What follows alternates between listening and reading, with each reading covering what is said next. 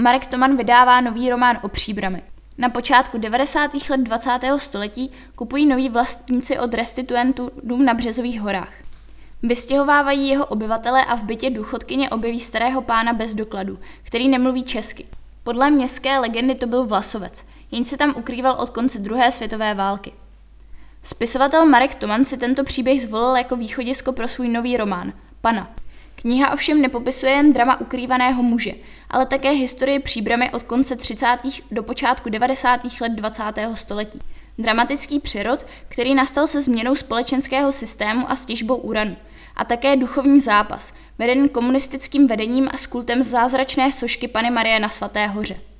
Marek Toman je známý svými romány, které na historickém základě budují aktuální příběh.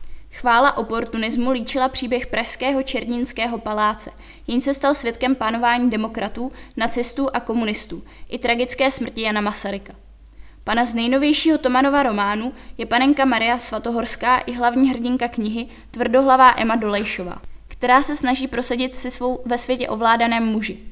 Autor založil svůj popis intimních a obecných dějin jak na rozhovorech s pamětníky, tak na studiu pramenů. Kniha bude v příbrami představena v sobotu 22. října, kdy proběhne od 10 hodin akce v Pražské ulici před knihkupectvím Pistorius a Olšanská a od 19.00 křes v Čajovně na zemi. V brance 138. Kromě autorského čtení s hudebním doprovodem dojde na obrazové dokumenty, stejně jako na koncert příbramské kapely Russian Sleep Experiment. Vstup je zdarma.